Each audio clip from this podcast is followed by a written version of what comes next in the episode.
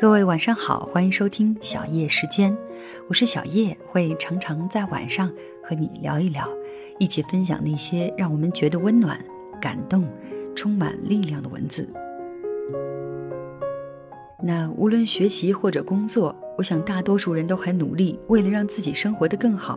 可是，如果这种努力当中多了一些逆来顺受，多了一些对生活认输认命的味道，那么这种努力。可能就显得有一些徒劳无功。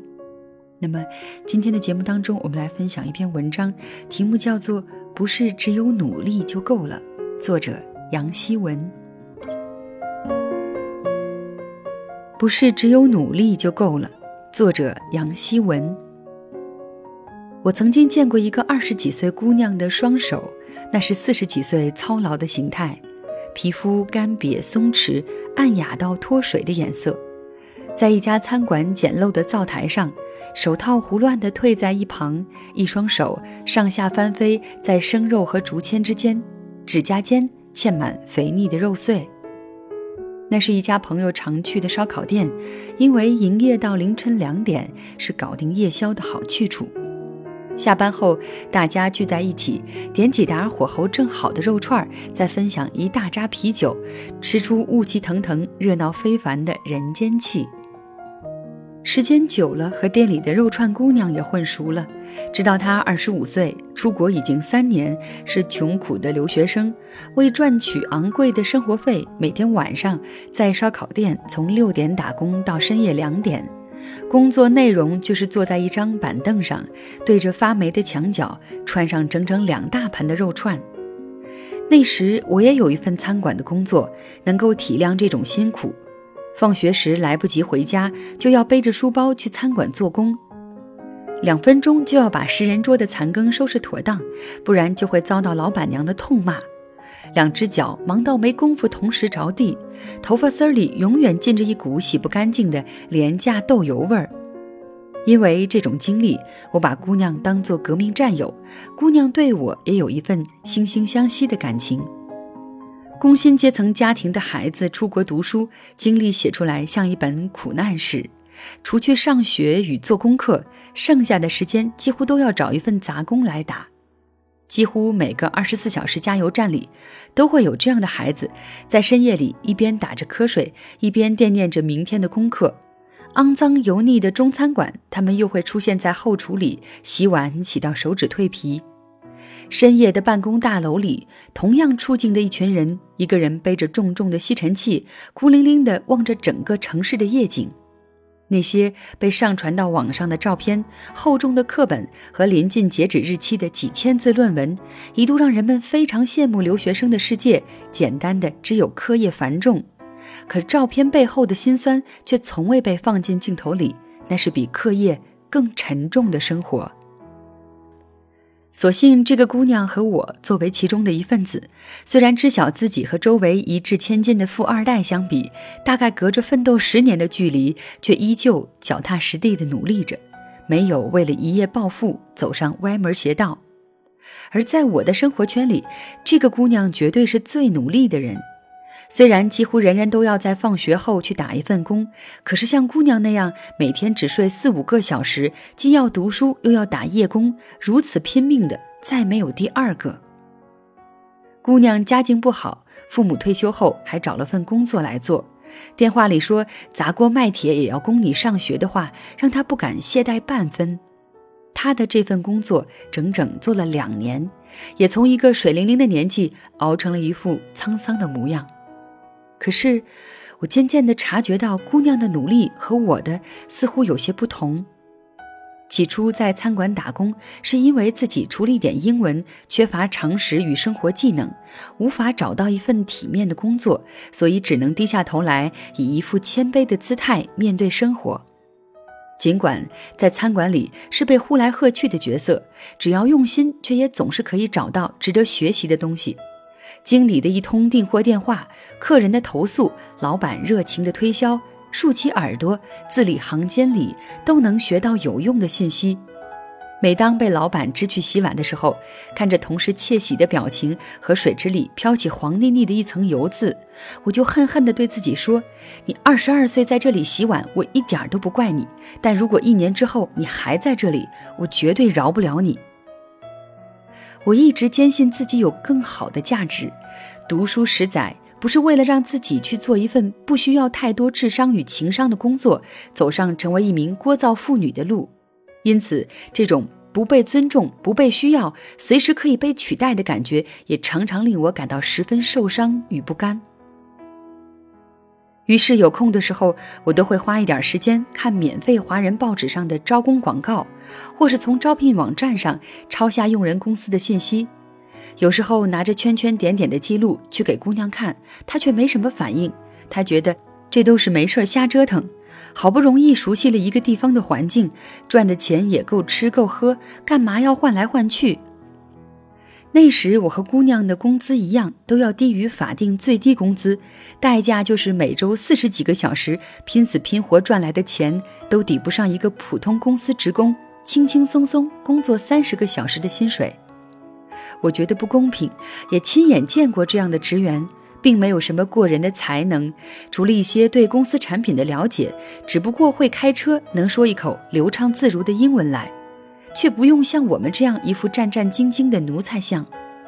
于是，我为自己留了心，把餐馆里的洋人当做免费的外教，去超市时也要和收银员多侃几句，看电视只看英文台，不看中文泡沫剧，能说英文就不说中文，把自己彻底浸泡在西方的文化里。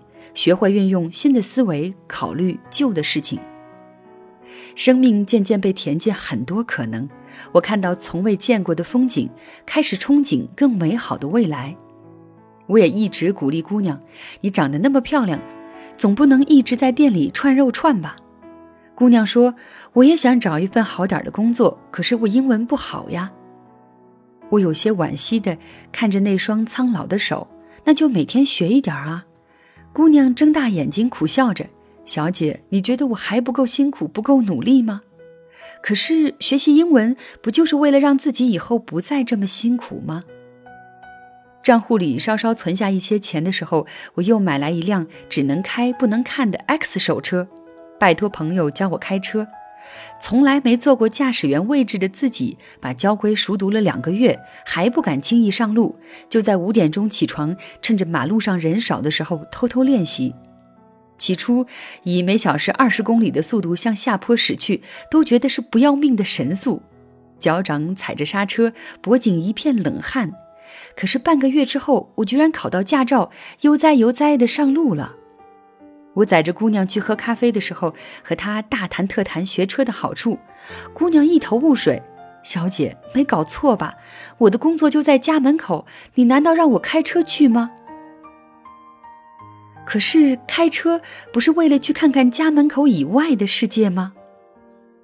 后来聚餐时认识了朋友的朋友，听他说酒保还算是高薪行业，就咬咬牙花六百块大洋报名短期调酒班。二十个人的小班授课，只有我一个非本地人，听着老师字正腔圆的伦敦腔，分外吃力。每天晚上放学，又要穿过一条灯红酒绿、妓女站街的漫长路。我半闭着眼睛，小跑到只有我和司机的公交车上，把书包里压扁的面包抽出来吃几口。窗外望去是凄冷的夜景，我竟然还觉得这生活进步的还挺带劲儿。当我换掉中餐馆的工作，到一家规模稍大的西餐厅去做服务生，可以有小幅度的加薪时，我和朋友跑到烧烤店里搓一顿，怂恿姑娘也去学点什么。姑娘一边漫不经心地把肉戳在竹签上，一边看着我调酒的照片，倒吸一口冷气：“小姐，这可是六百大洋啊，得打多少工才赚得回来呀？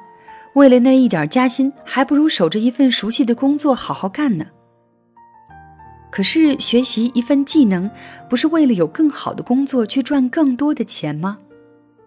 我的努力中一直有点仇恨的意味儿，目标明确，攻击性强，谁小瞧我，谁就成全了我。